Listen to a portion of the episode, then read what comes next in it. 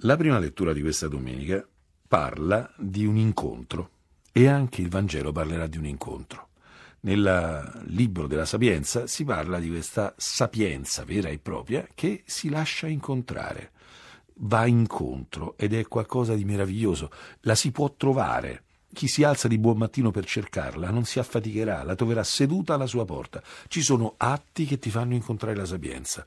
È un po' la storia della grazia. La grazia di Dio non arriva eh, semplicemente su di noi imponendo in un certo senso la sua presenza. No, ci viene incontro e c'è un movimento reciproco di ricerca, di accoglienza. Non violenta nessuno, per cui a uno che gli dica di no, la grazia di Dio non gli impone proprio niente. Mentre quello che succede è che più uno entra nelle cose della grazia nel dialogo con lo Spirito Santo, più questo sa parlare di più, sa, sa sorprendere ancora di più, sa entrare ancora di più dentro il cuore. Allora c'è la storia di un incontro, questa cosa qui per noi è essenziale. Cioè, la vita è relazione e noi abbiamo da curare l'incontro con il Signore nelle cose, cioè le cose come un appuntamento in cui noi finalmente troviamo lo sposo. Infatti qui si tratta uh, di, uh, nel Vangelo celeberrimo delle vergini stolte e delle vergini sagge che sono pronte per una festa di nozze. Il regno dei cieli è così, è la storia di un appuntamento strano, un appuntamento che richiede una dotazione.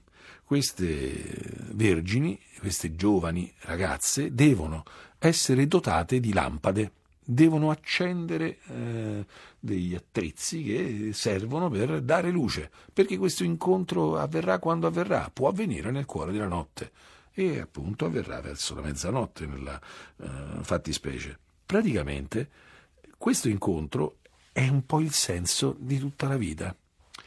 La vita è, è andare nel ritmo delle cose bisogna entrare al ritmo. Crescere un figlio è fare l'esperienza di avere delle occasioni per fare delle cose buone per lui. E poi dopo sarà tardi, c'è un tempo per parlare con un figlio, poi non ti ascolta più eh, amare una donna per tutta la vita vuol dire saper entrare nei suoi tempi, saperla incontrare, cosa molto difficile per un maschio da capire. Perché? Perché eh, con la sua monotematicità normale da maschio, lui penserà le cose semplicemente una dopo l'altra, entrerà nella psicologia di una donna che va incontrata secondo il suo sistema, secondo la sua capacità di tenere sempre tante cose in testa contemporaneamente, differentemente dai maschi. E qual è la realtà? Si tratta di entrare nel ritmo delle cose per come sono, entrare nella scansione della vita, della grazia. Il Signore si lascia trovare eh, secondo il suo tempo. C'è il testo del profeta Isaia che dice cercate il Signore mentre si fa trovare, invocatelo mentre è vicino. E bisogna abbandonare la nostra via, perché le nostre vie non sono le sue vie. Queste dieci ragazze devono entrare nel ritmo di questo incontro. È un po' il segreto della vita. Come si fa? Come funziona questa cosa qui?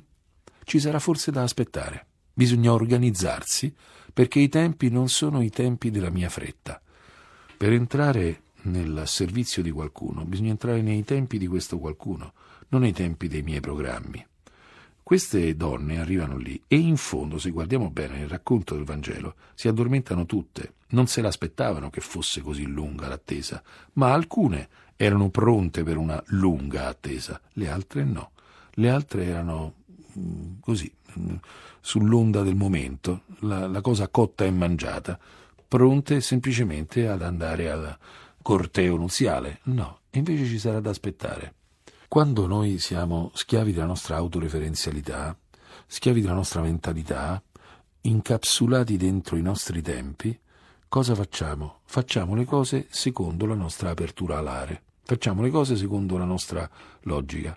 La conseguenza è che l'altro non entra nella nostra vita veramente, l'altro non entra nel nostro confine, resta qualche cosa che noi avevamo già programmato. E invece la vita è imprevisto, la vita è deragliamento dai piani. Quando arriva questo sposo, quando arriva il Signore, eh, ci chiama quando ci chiama. L'annuncio è quando è. E allora cosa bisogna fare? Queste ragazze sagge sono quelle che hanno messo a disposizione tutto, hanno preso in piccoli vasi l'olio e hanno preso le lampade, hanno preparato una cosa che può essere anche molto molto grossa, molto complicata, cioè hanno preso da parte una grande riserva di cose. Per entrare nell'amore bisogna essere un po' meno avari di come noi siamo normalmente. Bisogna aprirsi a grandi riserve, bisogna mettere a disposizione tutto, bisogna dare disponibilità di ogni cosa. Vale a dire, le eh, ragazze stolte prendono e fanno la cosa lì per lì, con poca riserva. Le ragazze sagge investono molto su questo incontro, investono molto sul fatto che c'è questo sposo che sta arrivando. In fondo noi dobbiamo sapere questo, essere pronti, con i fianchi cinti, con la lucerna accesa, dice il Vangelo di Luca eh, quando parla appunto dell'incontro con il Signore, è un'attitudine non di un giorno, non di qualche volta, di sempre. Noi purtroppo abbiamo l'arte di improvvisare come una dinamica normale per cascare in piedi davanti alle cose. Il piano di Dio preparato dall'eternità per salvarci tutti è generoso e questo corrisponde a un'apertura alla generosità, un'apertura al fare le cose, a incontrare il Signore nelle cose secondo una disponibilità totale. Queste donne vengono prese nelle nozze, le altre restano fuori, perché sono già fuori, perché non hanno dato importanza a questo incontro, perché non hanno preparato questo incontro come quello vitale. Ogni giorno potrebbe essere il giorno in cui Dio ci chiama, ma non semplicemente sotto il punto di vista biologico, può essere il giorno in cui Dio ci chiama a fare un salto di qualità, può essere il giorno in cui Dio ci chiama a entrare in qualcosa di veramente nuovo.